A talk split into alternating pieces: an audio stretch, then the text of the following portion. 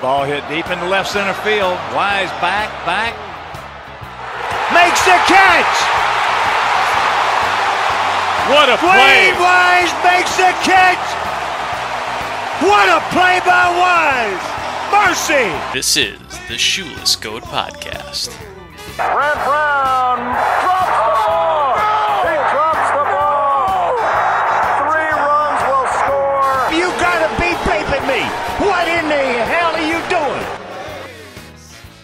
welcome to the Shoeless Goat Podcast Quarantine Edition. We are a Cubs, White Sox, and MLB podcast. I'm your host, Nick, and I am joined by the mayor of Section 509, Patrick Bovard. Pat, how are you doing? You know what? I cannot complain too much, Nick, even though I'm stuck outside and slowly stuck inside. I'm sorry. I even forgetting what directions are these days. Uh, stuck inside and losing my mind. I recently won my re-election as mayor, maybe due to suppressed voter turnout, but hey, uh, win's a win, so I'll take it. A win is certainly a win. We are also lucky enough to be joined by the Slammin' Sammy Norland, staying COVID-free, hopefully. Sam, how you doing? I'm doing wonderfully out here in Iowa. Um, a lot of green space. I live in a town of 10,000 people, so it's very easy to, uh, whatever, personal social distance out here. Yeah, we've been making fun of you for years, but now you got the last laugh. Isn't that something? Oh, yeah. So, as many have seen around social media, we're all quarantined, we're all bored, there's no sports on, but that doesn't mean we have to stop talking sports. Obviously, there's no baseball to talk about. We, we dearly miss it. Uh, but what we have been noticing is there's brackets for everything out there on Twitter, on Instagram, on Facebook. Best pizza, best hot dogs, best movies, best rom coms. Whatever you have it, we've got a bracket for you too here at SGP. We are calling it the Crosstown Centurion. What does that mean? We are compiling the top Cubs teams of all time by year, top White Sox teams of all time by year, and we are pitting them against each other in a computer simulation to find out who the best team is. We have a Cubs side of the bracket, 16 teams from all time. They will face each other, and the White Sox, 16 teams from all time, will face each other. The winners of the Cubs and White Sox sides will face each other off in the championship to find out who the Crosstown Centurion is, the greatest Chicago baseball team of all time. I was in charge of compiling the 16 for the Cubs. The mayor, Patrick Bovard, has put the White Sox ones together. And we have Sam here to, to commentate on how well we actually did put them together. But in any case, Pat, give us a rundown of how you came to, you know, mathematically putting your bracket together, seeding the top 16 teams. Yeah, so for me, uh, I guess luckily you could say the White Sox have only had nine postseason teams in the history of the franchise, so that made the automatic bids a little bit easy. Uh, I had 11 automatic bids, those nine playoff teams, and two teams that would have made the playoffs if they were a thing in those years, which I'll get to uh, when we introduce those teams. That left five wildcard teams, so those were, I broke into two tiers.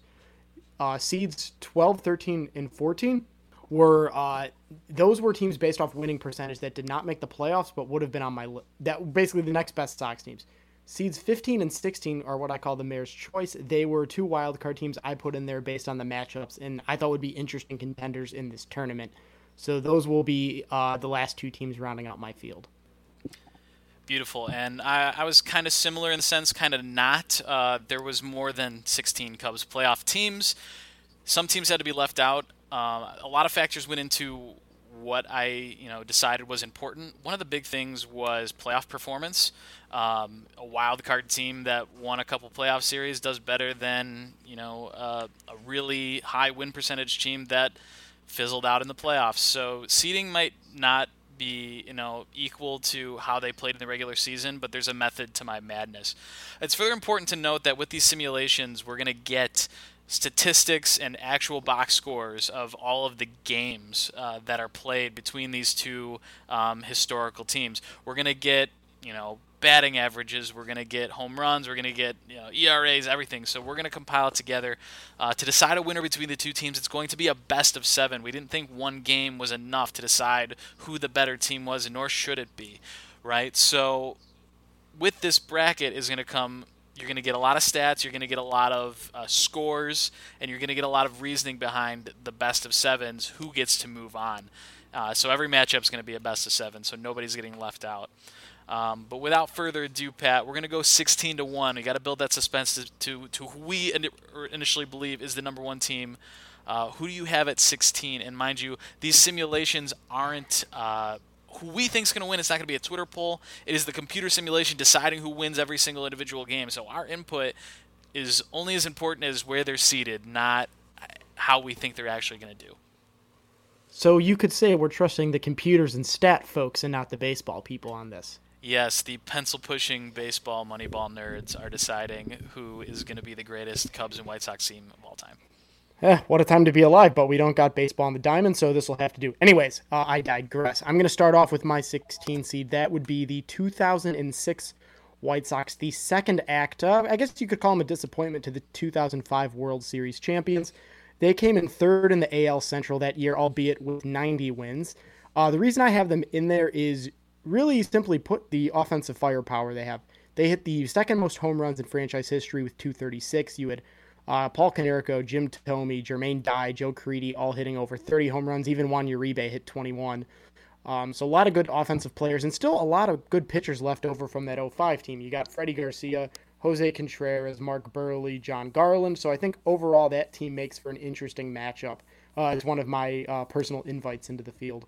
All right, for my 16 seed, I chose the 1998 Cubs. They went 90 and 73. I think Sam's gonna have a lot to say about this squad. Best known for the being the Sammy Sosa 66 home run team. He was in the home run race with Mark McGwire. That was given credit for arguably saving baseball. They made the playoffs. They were wild card. It took them 163 games to do it because of the Brant Brown dropped ball, which we get to hear Ron Santo screaming about at the beginning of every episode. Um, what's important about this team is that had they not made the playoffs, Sammy kind of would have been forgotten because he did lose the home run race to Mark McGwire. So it helps cement Sammy Sosa's legacy, and I think that's why they belonged in this tournament. They also had a, a, a, a stellar Mark Grace and some good pitching going on there as well. So um, I think they have the ability to do some damage. What do you think? Can they get the upset over number one, Sam? Although we don't know who number one is yet. What makes this team dangerous? The thing that makes this team probably the most dangerous 16 seed in possibly any tournament ever is, as you alluded to, the fact that Sammy Sosa, who hit 66 home runs that year, is on it. But also, as you said, Mark Grace, and possibly kind of an ace in the hole. Uh, that was 1998 is uh, the year that Kerry Wood made his MLB debut and in his fifth ever start against the Houston Astros threw his historic 20 strikeout game. So in a seven game series, if he pitches two or three times, you could cobble together a bullpen, uh, maybe a Madison Bumgarner esque run from a young Kerry Wood who's got a, who still at that time had a lot of juice left in his arm. So that's what makes this team the most dangerous. 16 seed, possibly ever. Yeah, uh, UMBC, eat your heart out. Okay, we're going to move on pretty quickly in our bracketology episode. Pat, who do you have at 15 now? So yeah, my 15 seed is uh, a team, another one of my personal invites into the field, and this is a team uh, that I think is going to make a lot more sense when we get to their opponent. This is the 1977 uh, White Sox team, the South Side Hitmen, as they were referred to. Uh, at the time, hit a team record 192 home runs and were basically completely reliant on power. Um, like I said, this is going to make a lot more sense when you see their opponent. Uh, I like storylines, and this is certainly going to be one of those. Uh, Chet Lemon was the best offensive player on that team with posting almost a six WAR season. Uh, and Steve Stone, current broadcaster, was on that pitching staff throwing a, I guess, one of the better ERAs on the team of 4.25. So basically a beer league softball team that just hit the ball out of the park, and that was all they could do. So uh, interested to see how the computers f- find that. I would love to see how the computers would spit out results to a beer league softball game, let alone the Crosstown Centurion. so that's exciting. Uh, my 15 seed is one that we all remember, unfortunately. Uh, the 2008 Cubs, who won 97 games in the regular season, and then Manny Ramirez decided to play like the uh, an arguable Hall of Famer that he is, sweeping the Cubs out of the playoffs. Um, I'm calling this one the next year is here team. I think 2007, 2008, those signs were popping up everywhere on the north side in Iowa. Um, but it was a Derrek Lee, Alfonso Soriano, Ryan Dempster show pretty much that year. Um, Kerry Wood in the bullpen, which was you know kind of an experiment. Um, but this team had a lot of hope. Uh, 97 wins doesn't is you know as big. Everyone thought it was the year, um, but you know things happen. So it would have been the you know the 100 years since the 1908 championship, so that would have per- worked out pretty well. But it was not to be. Um, with that being said, this team still had a pretty nasty lineup. I know Aramis Ramirez was a big part of that one too. What do you remember from this 2008 team, and why are they scary, Sam? Uh, the thing that I remember from 2008 is I think they and I could just be totally pulling a number out of thin air here, but I remember they got really hot in August. I think they won 21 or 22 games that year in August, and with I think both your and my possibly favorite double play tandem up the middle. Uh, I'm wearing my Ryan Theriot jersey. I've got my Mike Fontenot autograph bat right next to me. It's bad radio, but uh, those two were. Uh, you, you mentioned you kind of went through the names of the lineup, and yes, there were better players, but I think being a small, kind of scrappy baseball player at that time, I really clung on to Mike Fontenot and Ryan Theriot. Yeah, I agree with you there. Fontenot being one of my all-time favorite Cubs, so uh, for better or for worse, yeah, I would have seeded this team higher had they won a damn playoff game, let alone uh, a series. Yep. But I think 15 is appropriate because they choked. You know, that's yep, just, just that. All right, enough about my uh, scarred childhood. We're gonna go to 14, Pat. I love my 14. I hope your 14 holds up. Yeah. Uh, before I move on, two points I want to address about your 15 seed. One, uh, future White Sox legend Manny Ramirez. of course. Throw that out there. And two, uh, I had to throw that out there. He would come to the South Side only two years later. But um, I, anyways, uh, the other point I want to talk about on that is 2008 was the the first time since 1906 that both Chicago teams made the playoffs, and I have a feeling we're going to be talking about some more of those teams later in the bracket. Just a uh, hunch. Call it some bracketology. I, I, think we will. Yeah, go on, Pat. Anywho, uh, my 14 seed, the 1964 White Sox, a team I personally don't know a ton about. Uh, they were almost another playoff team, finished a game back of the Yankees for the AL pennant, uh, but it was not meant to be. Uh, Ron Hansen and Pete Ward led that team offensively with 20 home runs each, which back in that day we must remember was very good. Uh, Gary Peters was their best pitcher, 20 wins, uh, 2.3 ERA, and they had uh, a 2.72 team pitching ERA. So one of these not super powerful offensive teams, but good pitching as baseball seemed to be in the 60s. So uh, interested to see if they can do any damage against the number three seed. Spoiler alert: I don't think they will you know, we'll let the simulation do the talking. Uh, my number 14 is not my favorite to win, but it is by far my favorite team after doing the research. It is the 1885 Chicago White Stockings. It's almost unfair because the a, a White Sox or White Stockings team has a better chance mathematically of winning this whole thing just because they have more participants. But when you hear some of the shit that comes from this team, you will be an immediate fan as well. So they went 87 and 25. For those doing the math at home, is a 777 win percentage. Okay, they had a, a pitcher named John Clarkson who went 53 and 16 that year with a 185 ERA and a 12.8 WAR. okay, you know what? It, go ahead. I was gonna say the one thing I'll remember about that is the 16 losses. He had like 16 of their 25 losses. That he had way That's too insane. many. Uh, like you know what? When when the when the uh, when the story is finished being told on John Clarkson, he's gonna remember those 16 losses more than he's gonna remember those 53 wins. I can almost guarantee that. That's the damn truth. It I think the story is said and done though, saying how he played in 1885. You know, we're still talking about him, so it might. Not, um, the legend continues. Um, I think the best part about this team is it wasn't the World Series, then it was just the championship. Uh, I don't know exactly what they call it. They were playing the St. Louis Browns and the series ends in a tie. Three wins three losses and a tie. And they said yep that's it. It ends in a tie. That is the most 19th century bullshit i've ever heard in my life but i love every second of it. But the fact that they won 7 77.7% of their games makes them extremely dangerous in a simulation that does not care about you know home run. It, it cares about you know individual simulations, individual games. They could win this whole thing, and not a single person will know. I mean, I mean, J- John Clarkson's going to pitch three or four of those games. They had a three-man rotation. so, I, you know, and you know he's got the rubber band arm, so it's like he could he could pitch every day for this whole thing. He could win every single game. I don't think they had gloves back then, so are they going to be allowed to play in the simulation with mitts? You know, they're going to do what they want. That's that's that's the thing. I love the idea of these guys coming out, leaving their factory jobs to come play against like the 2015 Cubs or something like that. Like, could you just? And they're all like five foot two, you know. like, Right. Sam, what are what are your thoughts on the 1885 White Stockings? Again, a team that not a lot of people know a lot about, but uh, coming out with soot on their faces, they sure would have grit, both uh, literally and figuratively. Uh, so, some of the names that managed by Cap Anson, baseball legend. Silver Flint was a catcher. Wash Williams was an outfielder, as was Billy Sunday. So King Kelly was also an outfielder on that team, but just some all-time names back in the 1880s. Oh yeah, trust me. We are after doing the research on this, we are planning some possible uh, new segments for SGP once we're up and running about uh, about some of the names and some of our favorite uh, some of our favorite 19th century baseball player. So don't you worry, we're gonna get into that. Um, tough to follow that up, Pat, but I'm gonna ask for your 13 seed. Yeah, so unfortunately, uh, this team is from the back half of the 20th century, so not as cool and exciting as the 1885 team.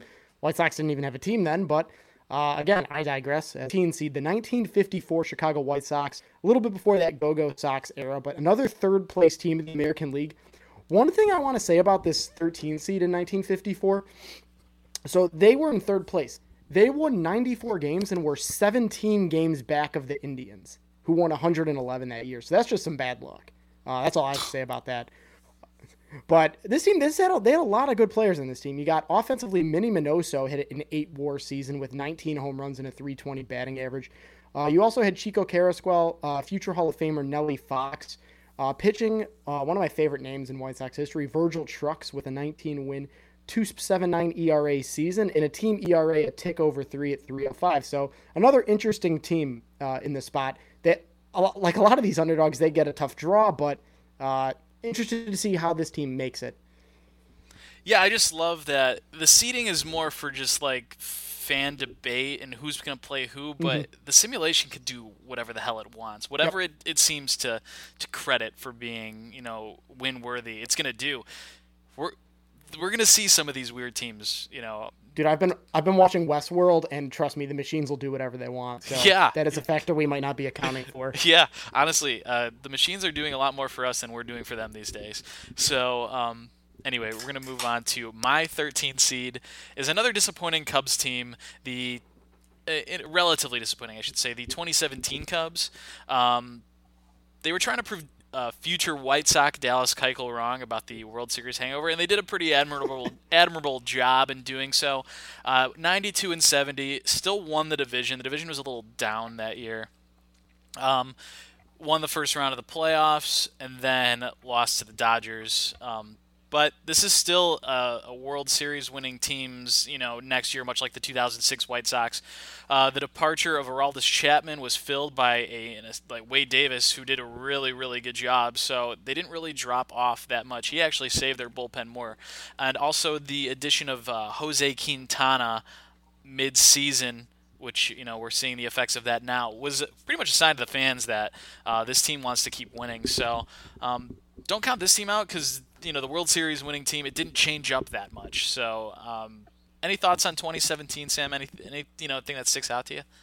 Uh, kind of similar to 2008, they got pretty hot down the stretch. Obviously, the World Series hangover lasted, it seems to be all the way through June and almost to the All Star break.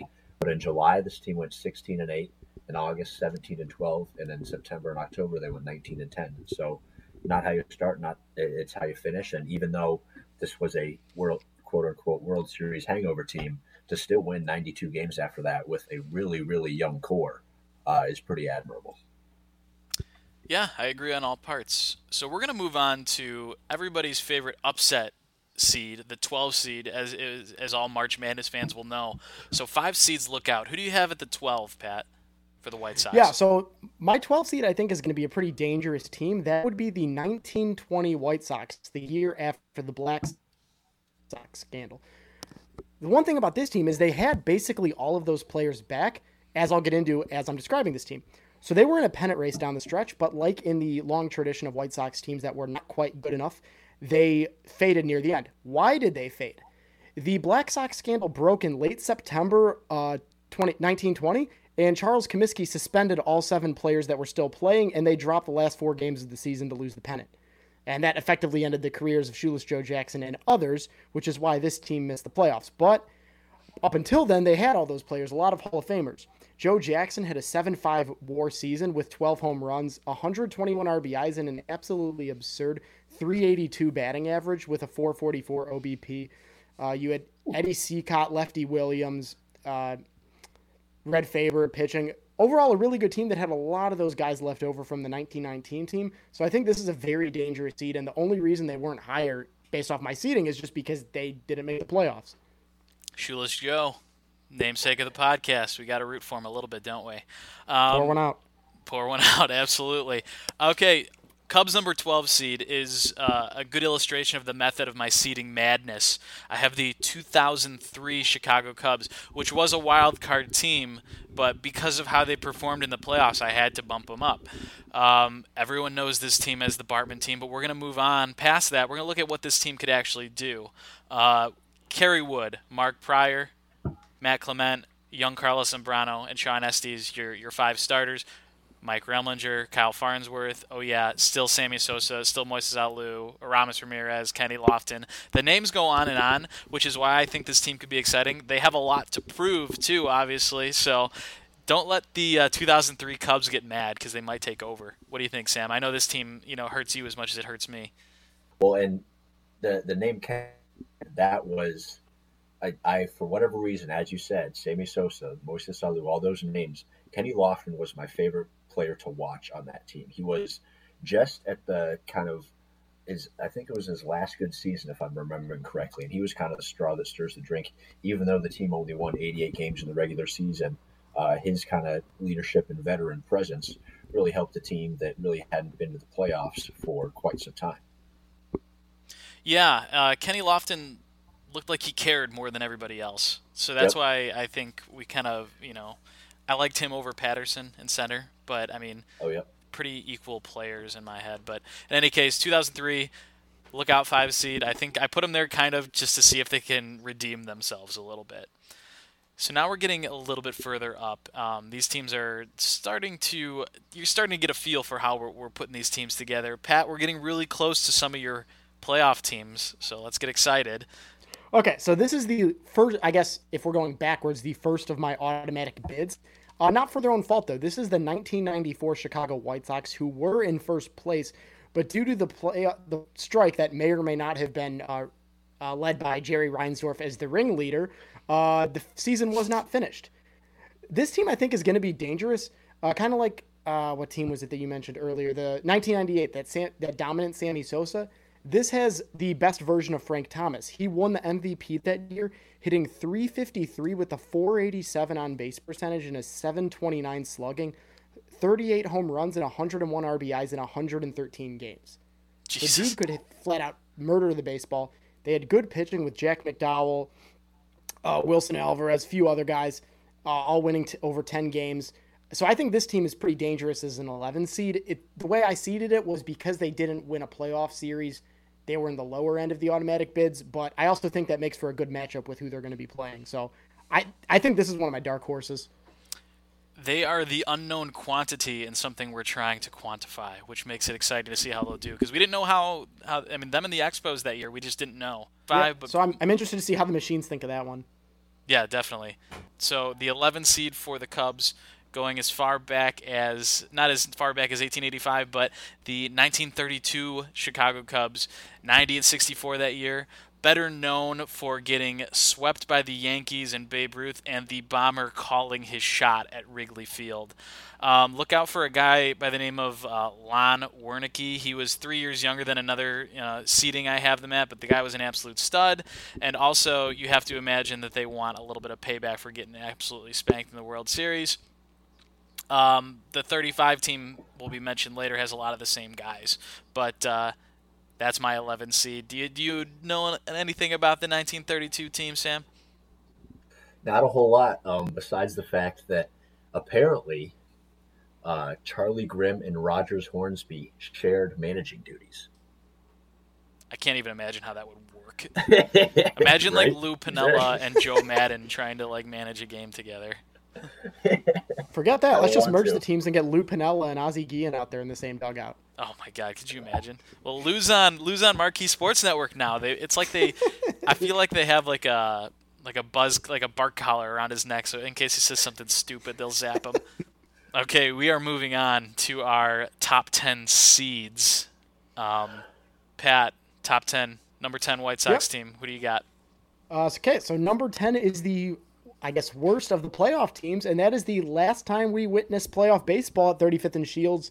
I am, of course, talking about the 2008 American League Central champions. Uh, they won that year in 163 games with a blackout game, and they got an MVP like performance out of Carlos Quentin until he tragically got injured in a bat punching incident that broke his wrist. Uh, Self inflicted, but still tragic nonetheless. Had 35 home runs and over five war at that point. Uh, Jim Thome and Jermaine Dye both had 30 plus home runs. Pitching, you had an absolute supernova season from John Danks, who had 6.4 war that year. As a, I think he was 23 years old, and basically got himself paid for the rest of his career with that performance against the Twins. So you got some interesting pitching there. Javier Vazquez had a 200 strikeout season, and you still had prime Mark Buehrle. So I think they're an interesting. I think they're an interesting option. They're at the 10 seed, but as far as the playoff teams go in White Sox history, they're definitely on the uh, lower end. But there's so few of them that I'll take them anyways. Yeah, I mean, we saw how they played in a one-game scenario, and Yep. it paid off for them. So let's see if they can stretch it out seven, maybe pull an upset. Um, in a similar vein to my 11 seed, the 32 will be the 1935 Cubs. It's going to be a lot of the same guys, but they added a lot of star power afterwards. Uh, another World Series losing team, I believe this was to Detroit. Seems like Detroit is always in the World Series back then. Um, but the 1935 Cubs went 154. Uh, they had a 10 time All Star by the name of Billy Herman, who led baseball with 227 hits, and 57 of those were doubles, accruing a 7 war. And they also had a fellow by the name of Augie Galan, who led the team with a 399 batting average. Um, and then three of their starters had 240 plus innings. So I feel like this team has some serious star power that no one really knows about. And with this small sample size of a best of seven series, if you can get three dominant pitching performances and you know a guy batting 399 in the in the middle of your lineup, they're really dangerous. Anything about the 35 Cubs that sticks out to you there, Sam? Well, that sounds like you'd almost want their entire lineup on a fantasy team. Obviously, it didn't exist back then, but innings eaters, guy hitting 399, 57 doubles for a guy who has 227 hits. Uh, that's also the last team prior to uh, 2016 that won um, 100 games for the Cubs. And that season featured a 21 game win streak from September 4th through September 28th. All great stuff. And if they get 21 wins in this bracket, they win the whole damn thing. So I'm just saying, like if There they get go. 20, and not, so you, you can never count that out. All right, we're in the top nine now. Pat, who you got at nine for the White Sox? Yeah. So a nine seed is another interesting pick. Um, as I was going through these White Sox teams, there's two constants that a few of these teams had that are that are X factors. One is prime, or I guess late prime, shoeless Joe Jackson. The other is prime Frank Thomas, and 1993 happens to have one of those too. Uh, they have Frank Thomas's first MVP season when he hit 317 with 426 OBP, 41 home runs, a six plus WAR season. You also had Lance Johnson getting over six WAR. Robin Ventura was on that team. Uh, Bo Jackson, Ozzie Guillen. A lot of big names in the field. Pitching, you had uh, Jack McDowell winning the Cy Young with 22 wins and a 337 ERA. Um, you also had Wilson Alvarez putting up a pretty good performance. So basically, a lot of the same things I said about uh, 1994, except this team actually made the playoffs. So I think any team that has prime Frank Thomas is a threat to advance in here. So I'm expecting the 1993 White Sox to put a pretty good fight there in the first round. I believe it. Uh, 2015 is the nine seed for the Cubs. Probably one of my favorite in recent memory. Um, obviously, not as exciting as 16 because they didn't get the win, but this was an unexpected good Cubs team. We were told that the window for championship contention was going to start in 2016, and yet the Cubs won 97 games, which was only good enough for third place in a stacked NL Central where the Pirates won 98 and the Cardinals won 100.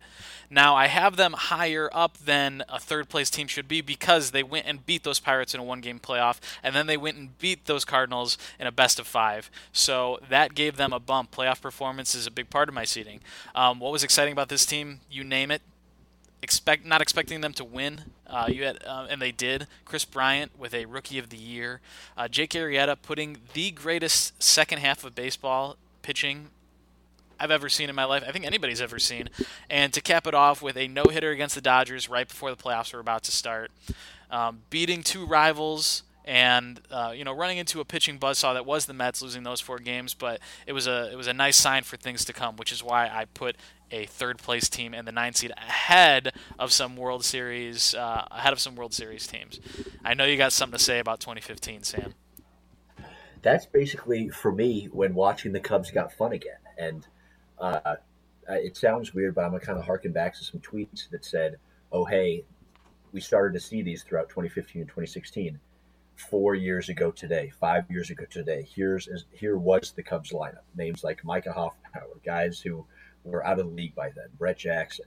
Whereas the 2015 team, especially when the lineup kind of started to get stacked, and when we, or when the Cubs basically had gotten good a year a year earlier than expected, uh, that was again one of the most fun uh, baseball seasons I've ever had the pleasure of watching, and the the Kyle Schwarber home run against the Pirates, as well as I think Kyle Schwarber was he with the home run over Jason Heyward uh, that landed on the top of the scoreboard, and yes. that was uh, I, it, that was when Jason Heyward apparently decided that he was joining the Cubs or whatever, and it, that maybe hasn't turned out as well as we'd hoped, but those were some memorable moments. Uh, I'm glad you mentioned Jake Arrieta. He was an absolute horse that second half, and it we got to witness history.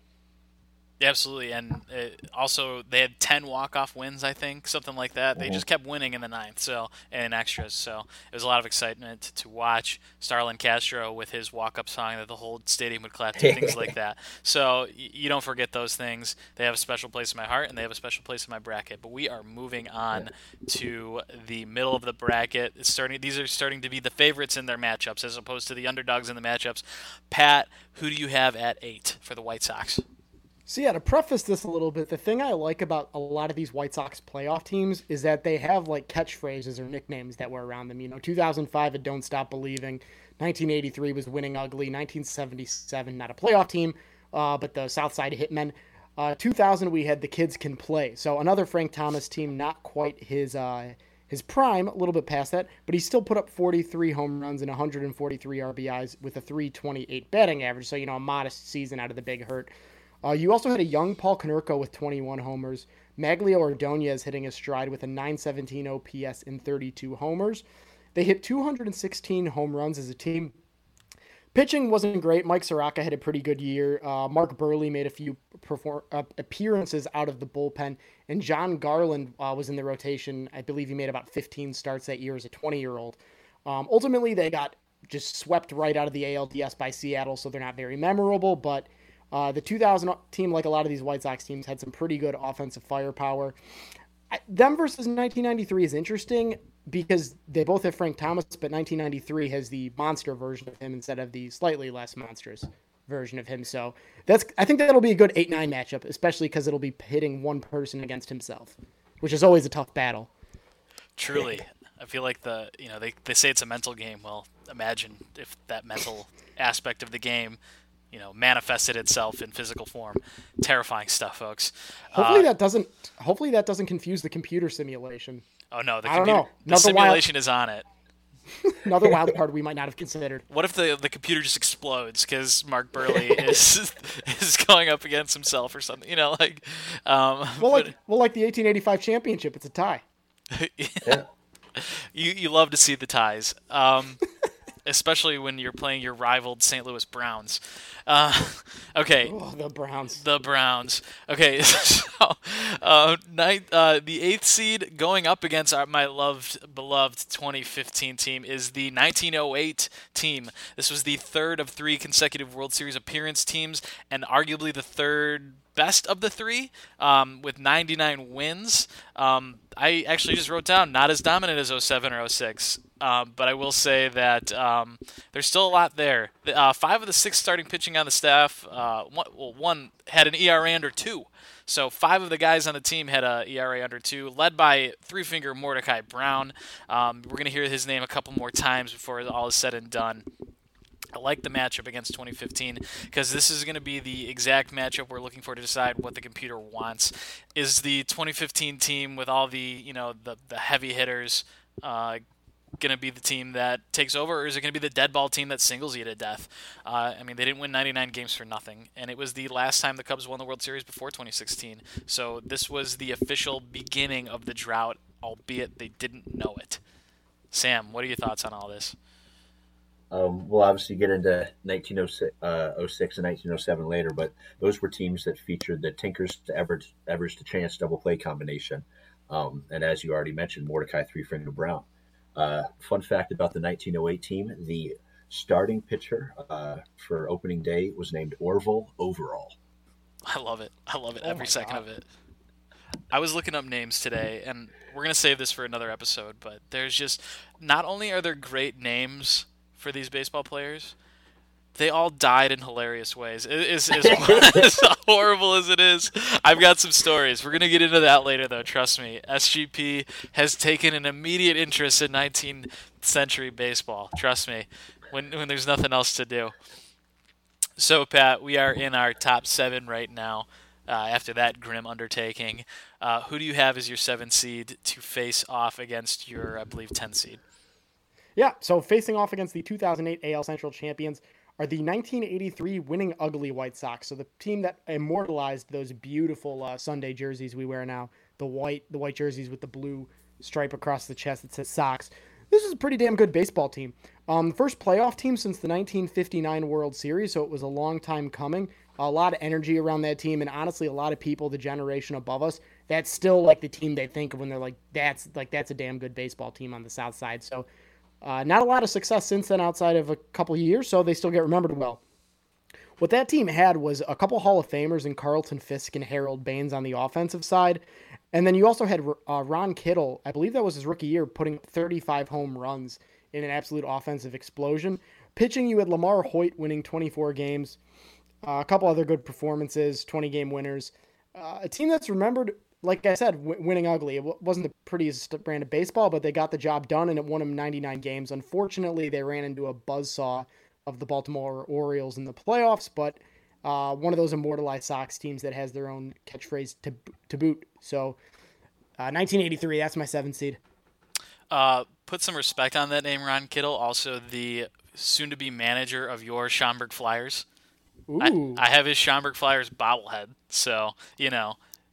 I'm just saying you can't you can't talk about Ron Kittle in his full entirety if you're not talking about the Schaumburg Flyers. No, yeah, I mean, I think that was also from everything I've heard from him. That was the one year he was like really truly healthy. So, not quite like Mickey Mantle where he blew out his ACL in his first season. Uh, so I'm not going to say he was Mickey Mantle, but you know, who knows what could have been later in the 80s. Absolutely. Okay, seven seed uh, is the kind of part of the uh, the lure of Cubs uh, fanaticism and, and mystery and superstition is the 1945 Cubs, best known for this crazy man bringing his pet goat in and cursing the Cubs to never win the World Series. Um, what we don't talk about is Stan Hack hitting 325, and the entire pitching staff was double digits in the win column. Um, they went seven games in that World Series, which is a lot better than some of those other World Series teams could say. So I stuck them in the uh, number seven seed, and it was because they were the last World Series team before the you know the Cubs made it in 2016, so they're a big part of the history too. Uh, 98 wins is nothing to sneeze at, so uh, I'm sure you got a little bit something to say there, Sam, about the the 45 cursed Cubs. Well, and again, they lost to those darn Detroit Tigers, which we've mentioned a few times. in what 1932, 1935 maybe. Uh, and did you? I, I might be making something completely up, but did you have a story, um, a blog that maybe you had written a few years ago about the 1945 Cubs neck? Oh, you put me on the spot. Yes, uh, that that was uh, that was my grandfather's uncle who decided he could not attend a baseball game without bringing his favorite goat with him. So, uh, Shula's goat, the goat, is in my bloodline, unfortunately, uh, or fortunately, who's to say? But yeah, um, I was trying to avoid that, but you put me on the spot, and I don't feel like re- recording this episode. So here we, so here we are. Um, anyway, mo- moving on before I lose my job with the Cubs. Um, we're gonna go to the the sixth seed. Um, I believe six seed and on is where everyone expects to see a winner from, but who's to say when the computers get to judge? Pat, who do you have at six? Yeah, so six is a very memorable team in White Sox history and indirectly had an impact on the 2005 team. Uh, which team is that, you ask? Well, let me play a little soundbite from our buddy, the YouTube.com, to give you a little bit of a heads up here.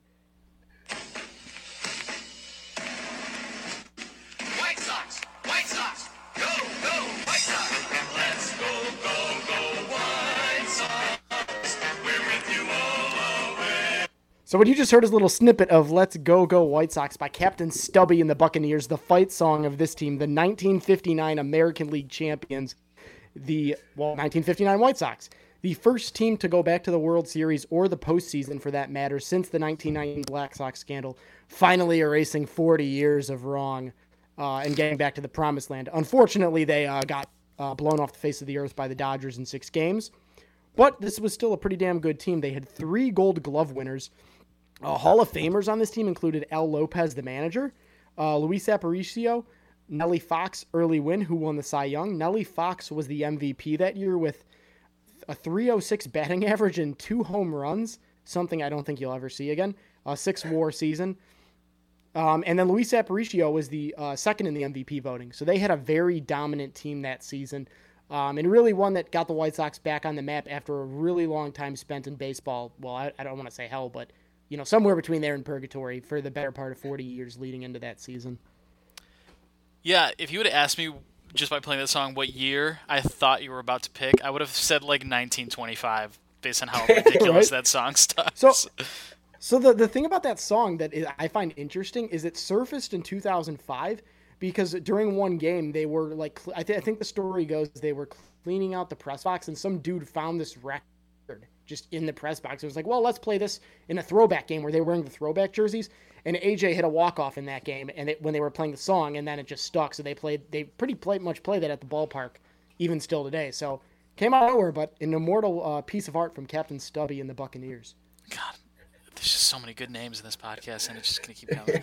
Okay, the number six seed for the Cubs is my dark horse, my official dark horse to win the entire thing. The 1969 Cubs, which is the team that all of our dads and maybe some of our older dads and some of our older uncles uh, won't shut up about as the greatest team. A lot of our dads' favorite players played for them. This team went 92 and 70 and is considered one of the greatest teams to not make the playoffs. They were the greatest second place team of all time, so they would have been at the bottom of Bovard's bracket of teams that didn't make the playoffs, uh, but should have. Whoa. Yeah, triggered. I know.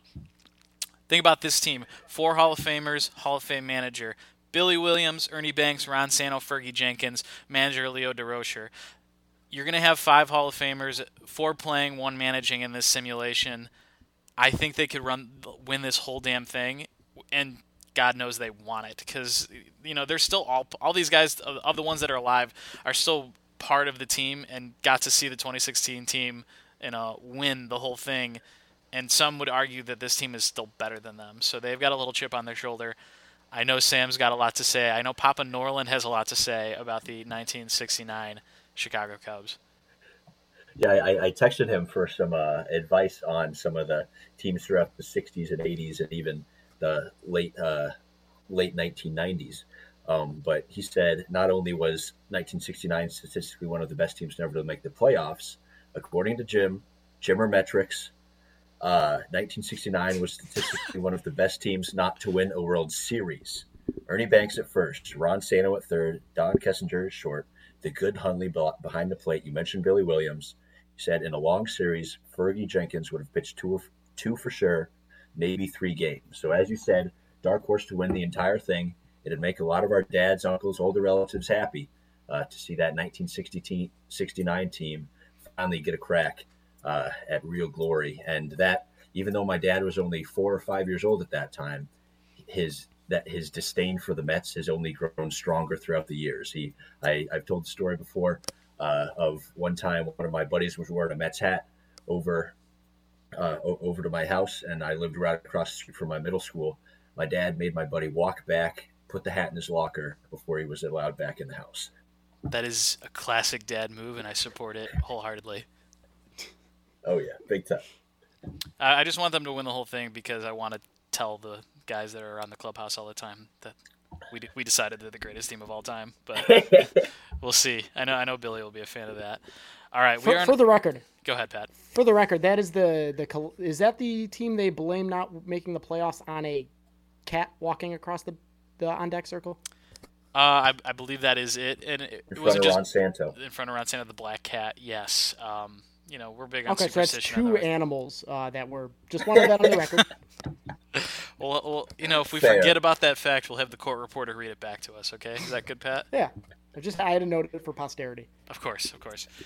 Um, so here comes the five seed, the the most uh, most possible for an upset if we're going by history of brackets. So who do you have at number five? Nick, when I say to you, who is one is one of the early pioneers of American League greatness, what do you say? Let me cut you off there. What Yeah, I'm going to say is say, the first team to win the American League, the 1901 Chicago White Stockings, the second iteration of the team, not the Cubs, this is the White Sox.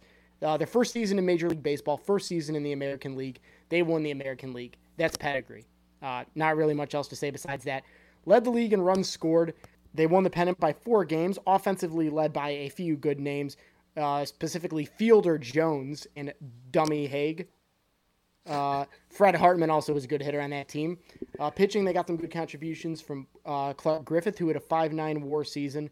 Unfortunately, that year there was no World Series because the uh, National League elites refused to recognize the American League as a legitimate competitor, so the World Series would not be played until 1903 in a disgusting act of discrimination. As Uh, they overall- should. I'm Okay, just you know what? They tried to Then- change then the that- rules afterwards and everything, so we should have never let them in in the first place.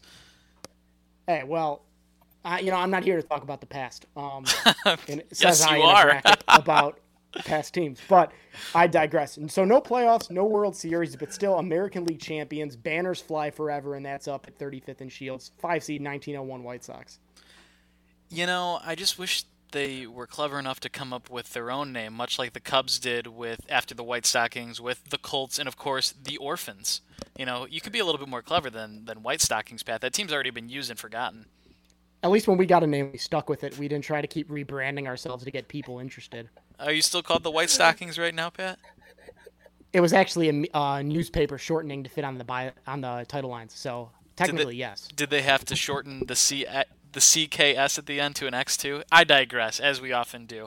Okay, the number five. Well, apparently seed- they were once called the Stocks. So I, I'm I wish I would. Pretty cool. Anyway, moving on, because God knows we need to. Uh, number five seed for the Cubs is the 1989 team, another uh, fatherly favorite. This was the 93 and 69 team.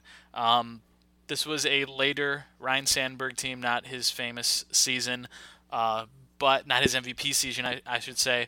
But this was the emergence of a young Greg Maddux and a young Mark Grace. So you have the uh, uh, a division-winning team at 93 games, uh, lost against the Giants, and avoided a earthquake-riddled World Series. So at least some sort of superstition uh, is on their side. Uh, but this 89 team, you put Greg Maddux out there, you know, a young Mark Grace, anything could happen. I had him at the five seed. Uh, I had them a little higher than I thought I would when I first started this, but I think more I think about them, and the more I look at their roster, the more I'm starting to agree that it was the right call. What do you think, Sam? Well, yeah, and Andre Dawson was an All Star that year, as was Rick Sutcliffe, and Mitch Mitch Williams was too. Uh, as you mentioned, had the Rookie of the Year and Jer- Jerome Walton, and um, just a pretty stacked lineup. And may, as you said, maybe you wouldn't think traditionally of a five seed, but you read those names off and you see that they won 93 games en route to uh, an NLCS appearance, um, and it makes more sense. Beautiful. Now the top four. Moving on. Pat, who is your four seed team? Yeah, so now this is where we start getting into the real the the power hitters of the tournament, so to speak. Uh, it not technically literally because a lot of these teams were from the early 1900s where the home run I think was still considered dishonorable. So uh, you'll have to use your imagination a little bit. But my four seed, the 1919 Black Sox uh, team, who lost in the World Series, obviously because they uh, they allegedly allegedly threw it. Um, they lost it five to three in the World Series because apparently that year was a best of nine. I don't remember why that was, so you're not going to get that out of me. But, anyways, uh, leading the team that year offensively, of course, was shoeless Joe Jackson, the man who Babe Ruth modeled his swing after. Uh, he hit 331 with a 422 OBP, a massive seven home run season.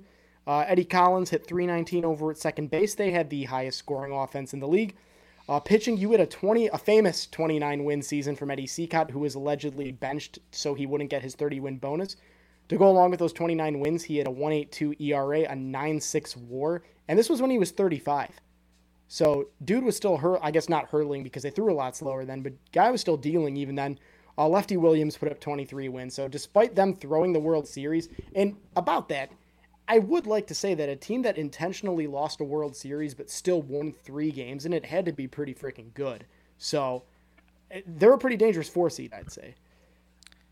Definitely, uh, and of course, this is all allegations. We don't know for sure. No, you know, of, of course. Um, but I have to agree with you. If if it's so easy to lose on purpose, but to win three games is, you know, that's a talented team. Uh, but not a World Series winning team, as you said. Um, but this uh, number four seed for the Cubs is a World Series winning team, the first of two in a row. The 1906, or yeah, the first of two wins in a row, I should say. The second of three appearances in a row. Uh, the 1907 team, which won 107 games, again losing to the Detroit Tigers. I'm just wondering why we don't hate the Tigers more. Obviously, they're not in the National League, um, so we don't see them that often. But I feel like if dads could hate the Mets, I feel like grandparents should probably hate the Tigers. I don't know. In any case, um, not as pretty much the same uh, roster as the 08 and the 06 team that we still have yet to talk about. Hint, hint. Um, but I had to put them at the four seed because they did have you know less wins than even though the 1906 team did not win the World Series, which also we'll get into. Um, that was the much better team of the three teams. So I think the best of the 1906 through 1908 teams was the team that in fact did not win the World Series. So we have uh, the 1907 team at uh, the four seed, and we'll get into their more of the machinations of their roster when we talk about the 1906 team. Sam, I know you've just been dying this whole day to talk about the 1907 Chicago Cubs, so have at it. The thing that impressed me most about them is that they uh, won the pennant by 17 games ahead of the Pittsburgh Pirates, and uh, they won the 1907 World Series, won four games to none, but it wasn't a sweep because, as we mentioned in 1885, there was a tie in there, so they went 4-0 and one in the World Series in five games. Oh yeah, okay. I had them losing to Wait, the what? Tiger. So I had them losing to the Tigers in my explanation, but they beat the Tigers, so we got our early revenge. Maybe this started the ball rolling of the Tigers really gearing up for the Cubs. But yes, there, There was there was a tie in one of the games. It was a it was a bet first to four wins, but it's not like the Cubs won four and then they played another and tied. They had I think won the first two or first three games, tied the fourth, and then you still have to get four wins in a best of seven. So that's why they did Makes that. sense. Makes sense. So So that team, that Cubs team needed five games to win the World Series. They did. Uh, they didn't have, you know, you know. We're not going to get into it, Pat. We'll let the computers do the talking because the talking needed heads. five games. I, I, I teed that up way too perfectly. I'm sorry. Oh The- my the tw- God! So they needed five games. Speaking of teams that hold uh, on, I, hold le- on. 1907 is going to have a lot to say, and I would love to see 1907 end up against 05 in the finals, only to win in four games. Bank it. Speaking of speaking of teams that only needed four games to win a series, uh, my three seed is the 2005 Chicago White Sox, the greatest team of my lifetime, and still when I peaked at age nine. Uh, the 2005 team is, I believe, one of I think six teams in Major League history to go wire to wire.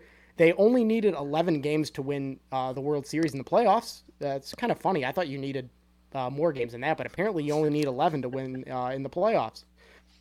Um, I'm sorry. I'm sorry. I misspoke. I, I want to tell the truth. They needed 12 games. They lost one to the Angels. Had to be fair. Um, but anyways, that team. It, they talk a lot about the small ball, but they also had 200 home runs, which back in that uh, day and age, you know, all the way back in 2005, was pretty damn good. Paul Konerko hit 40. Jermaine Dye hit 31. The interesting thing I found about this team, though, is that they didn't have a single person hit 300. The closest to that was Scott Podsednik with a 290 batting average. Uh, so it was a little bit interesting. Uh, on the pitching side, Mark Buehrle obviously was the ace of that staff starting the All Star game. He went 16 and 8 with a 3.12 ERA. Uh, and then, of course, you had the horses of uh, Freddie, Sweaty Freddie Garcia, Jon Garland, Jose Contreras rounding out the order. Uh, so obviously, favorite team of my lifetime. That's easy to say. Um, but they're the three seed. The way I did the top three seeds, they're the three White Sox teams that won the World Series. Spoiler alert. And it goes by winning percentage, which the White Sox in 05 with 99 wins were the third best team. So, yeah, that's my three seed. So, just a quick question: Do you think the simulation um, accounts for drop third strikes that weren't drop third strikes? Uh oh. Uh, I believe those are intangibles, so I don't know. I don't think so. Uh, but it was a drop third strike. I was at the game. I saw it from the upper deck. of course, of course. Uh, moving on to the Cubs three seed is the 84 Cubs. Um, we talked a little bit about this squad in the 89 team, but this was the, the better version of them, most would argue. 96 wins, 65 losses. This was the Ryne Sandberg MVP year. He also won the batting title and the Silver Slugger. Uh, Rick Sutcliffe won the Cy Young, and Lee Smith dominated the ninth, as he often did, with 33 saves. Um, they ran into a buzzsaw of a Padres team uh, with a Tony Gwynn that batted like you know, if you ask my dad day by day how Tony Gwynn did in that playoff series, he goes from he batted 350 to he batted 400 to he batted 600. So it really just depends on what day you catch him and how well Tony Gwynn did in that day, in that series. But the Padres uh, ended up, you know, beating the Cubs, making it the World Series. It was not to be, but uh, pretty much the dad favorite is the 84 Cubs. Um, so I'm gonna throw, I know I'm gonna toss it to Sam because I think uh, Papa Norland has a little bit more to say about this squad. Yeah, I, I, I wouldn't know enough to uh, fact check this, so I'll just read it verbatim. 84. Sandberg and Dernier were the best 1 2 batting order in baseball. The old guys, who should be in the Hall of Fame, kept them in the hunt until Sutcliffe showed up. If not for NBC taking away home field for the Cubs, this is where you might need to fact check it. Uh, Sin is never a hero. Schiraldi or for Sutcliffe is a more one-sided trade than Brock for Broglio. That was also when Den- when Eckersley was a drunk and his name and his nickname was Upper Deck Eck. So there's a lot to unpack in that statement. You may have to read it a few times. I'm not sure I understand it even after reading it out loud. But uh, those are Papa Norland's thoughts. On, I um, knew the the 1984 Eck- Cubs team. Yeah, the Eck, Eckersley was a starter at that time, drank himself out of Chicago, and they said, you know what, we don't need you for six innings, we only need you for one, and became a Hall of Fame closer. So probably the best thing that ever happened to him was the '84 season uh, when he fizzled out here. But in any case, we'd love to have his input on the uh, our three-seeded um, 84 Cubs. Pat, top two now. I mean, you kind of gave us a little bit of spoilers, but that's okay. We we we've come uh, we've come far enough. Let's get into it. So two seed here, I really like this matchup. If you remember from a little bit earlier in uh, this episode, my 15 seed was the 1977 Southside Hitmen. This team is the exact opposite. This is the 1906 World Series champion who uh, I I can't really read my notes here, but I think it says they beat the Cubs in the World Series that year. They, they did. Uh, wow, crazy. Um, the Hitless Wonders. Uh, so why were they the Hitless Wonders? So despite having the lowest batting average as a team in professional baseball, they won the World Series, which is insane. I think they hit like 230 something as a team. Uh, they had no starter over 279. How did they win? Well, for one thing, they won 19 games in a row late in the season to get into first place, and they stole 216 bases as a team. So uh, oh my God. back in that day, that'll do it. Uh, pitching, that was the other part. 32 shutouts as a rotation, which led the league a 2.13 team ERA, uh, led by Ed Walsh and Doc White, each with sub two ERAs. So they couldn't do anything on the uh, uh, at the plate besides play small ball, but they could pitch the hell out of the ball. So uh, they were able to cruise to a World Series over the heavily favored 116 win Chicago Cubs from that year, which I believe has only been tied by the Seattle Mariners in 01. Uh, I don't know about. I think yeah, wins 116. But I, I, I just have this is the this team is the Virginia basketball, right? They have no offense whatsoever. They have amazing Defense, defense. wins championships. Yeah, we'll see if Hey, the you know- simulation thinks so. Look what happens when you control the clock in baseball, man. I've said it for years. So I look at all the stats from like the 1800s because I was just get, I was in this rabbit hole today, and like nobody had stolen bases. Was the stolen base invented that year? Because I feel like if the Sox were the first one to do it, maybe that's why they stole so many bases. You never know. Charles Comiskey might have invented it to sell more ads or whatever. I don't know. He's always a cunning businessman. I just love and the old owners of these teams were like this was just their side gig so that they could sell like more circus tickets and things like that. Like Yep. I just love that. okay, um this is where we kind of matched up here, Pat. Number 2 seed the 1906 Cubs 116 wins to 36 losses. Couldn't put them number 1 because they lost to the White Sox of all teams, but I have them ahead Flags fly forever. that's right, they do. the uh, um, I had to put them at two. They didn't win the World Series, but I had them ahead of every other World Series participant and winning team, even over the 08 and 07 winning teams because they were the best team. Um, in the heart of the dead ball era, this team lacked power, so we'll, we'll see how you know that um, plays out in the simulation. But again, uh, Mordecai Brown with an ERA under two. I mean, it's not a whole staff of guys who had two ERAs, but it was good enough for 116 wins. And who knows, we might get that World Series matchup between the two 1906 teams to see how things would play out once again.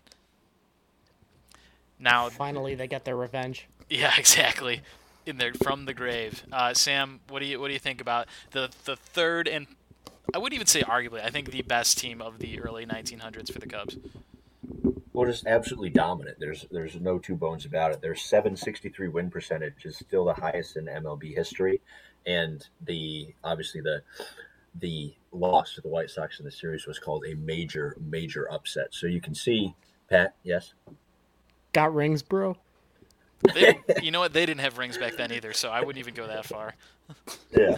But uh, uh, again, w- when you win that many games, uh, another impressive uh, pennant winning uh, uh, deficit to the second place team of 20 games. So, yes, it's just a truly dominant, dominant team who it's a real mystery why they couldn't take that World Series home. Yeah, dominant doesn't pay the bills. Well, okay, now we definitely need that rematch. All right, Pat, the moment we have all been waiting for. Who is the White Sox number one seed in the Crosstown Centurion and arguably the favorite to represent the South Side in the finals? So this might surprise you given the long and illustrious history of the White Sox franchise, but my number one seed is the only team in franchise history to win 100 games, and that would be the 1917 Chicago White Sox. So they again featured a lot of those uh, guys from the Black Sox team. Uh, like I said, only a 100 win team in franchise history. They led the league in run scores. The pitching ERA was uh, 2.16. That was their ERA. And they beat the Giants uh, from New York, not the football team, in six games in the World Series. Offensively, Joe Jackson, of course, led the way with a 5.8 WAR. Eddie Collins had a five.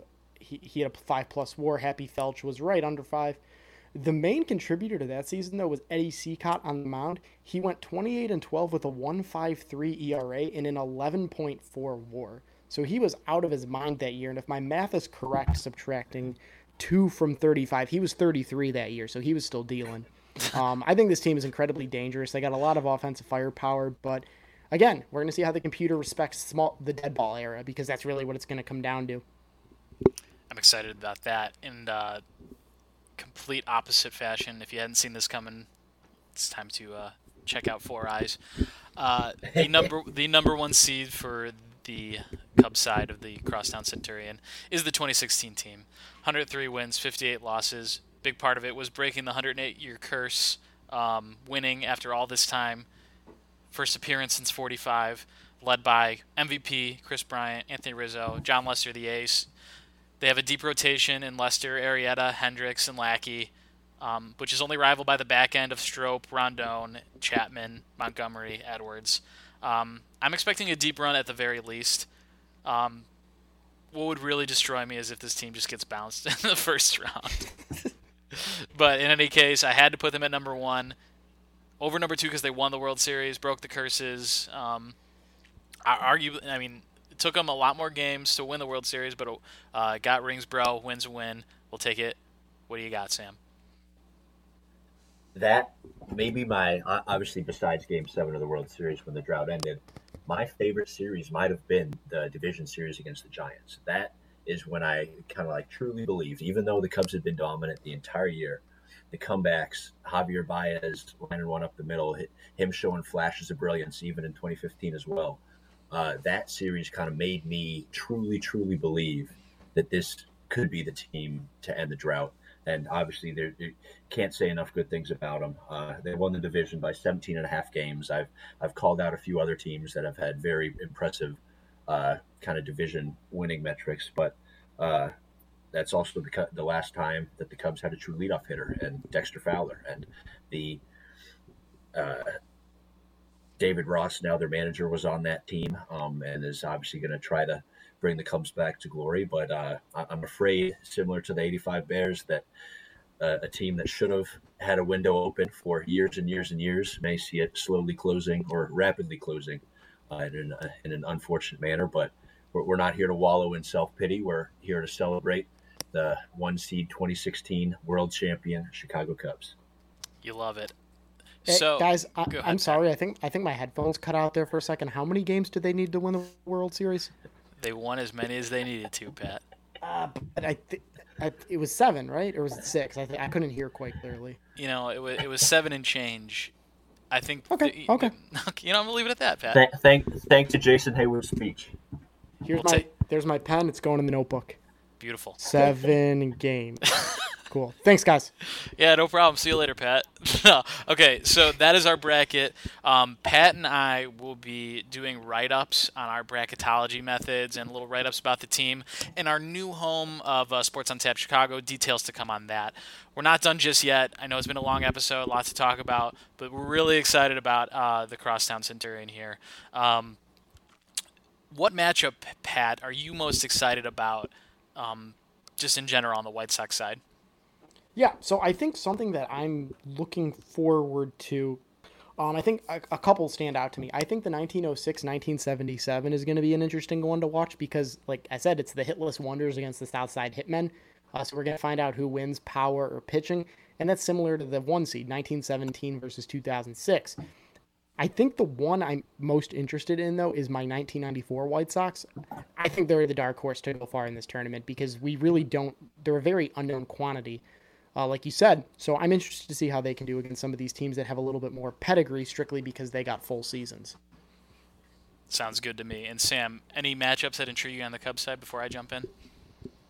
Uh, yeah, I'll, I'll get into mine, but uh, whether you set it up like this on purpose, there's gaps on the Cubs side bracket uh, between teams of 107 years, 110 years, 99 years, and 102 years. So any of those matchups, I would love to see how they turn out. Uh, tops to me is the 8-9 matchup of the 1908 World- World Series winning Cubs, the last uh, team to win before 2016, obviously, and then 2015, the most fun I've maybe ever had watching baseball. Uh, that Cubs team with Jake Arrieta, um, as we had walked through previously. But that's that eight nine matchup is going to be my favorite. 1908 and 2015. No surprise, you stole my favorite to watch as well, but don't worry, I came prepared with backups. It was actually unintentional how these seedings kind of played out, but then I started to realize afterwards that there was kind of a pattern in that, but I didn't care because I, ranked them the way I thought uh, they needed to be ranked. Um, the one I'm now most excited about, besides the 2015 one, is the 1984 Cubs versus the 1885 White Stockings. That is our first uh, Cubs White Stockings White Sox matchup of the tournament, the first of two or more, depending on how well the 1885 team does.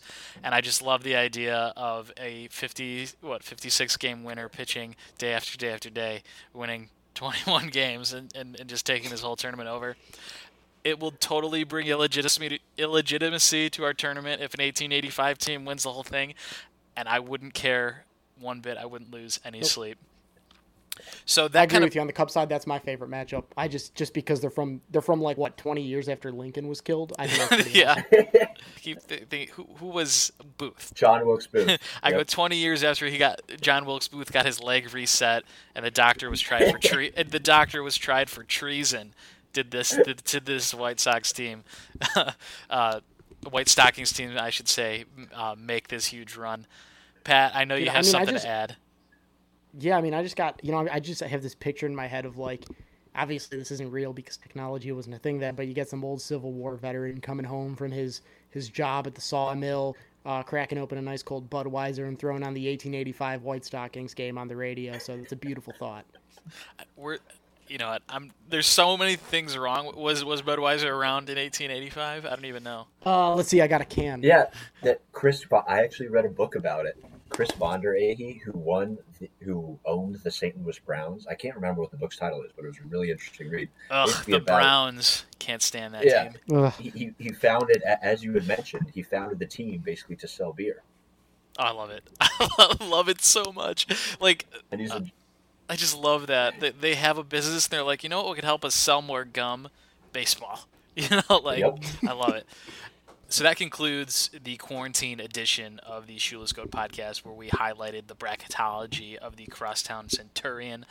We will be simulating these one round at a time, um, and we will be discussing the results uh, in two-day increments, if I'm not mistaken, Pat. We don't know the exact start date yet. We want to get uh, sponsors ready and rearing to go. Also, our new home of Sports on Tap Chicago is ready to launch. So it kind of depends on that. Um, so keep an ear to the ground. Keep an ear to the Twitter at Shoeless Goat Pod. First off, Sam, thank you for coming on and sharing yours and your father's experience in the bracket. And I can't wait to see how this plays out. oh, it's been a blast. Thank you very much. I appreciate it. of course. And Pat, the mayor, thank you for putting the work in and putting this bracket together. It's out of our hands. It's up to the machines. May the best team win. Oh, absolutely. You know, I'm I'm looking forward to see how this plays out. I interested to see how the machine and my brain work together because I tend to think, you know, we're on the same wavelength. But I don't know. I think when this is all said and done, we're going to be in for some real surprises. Excellent. And no matter what happens, just remember Yadi Molina is not a Hall of Famer. Go Cubs, go White Sox, go baseball. Stay safe out there, folks. Come on, baby, don't you want?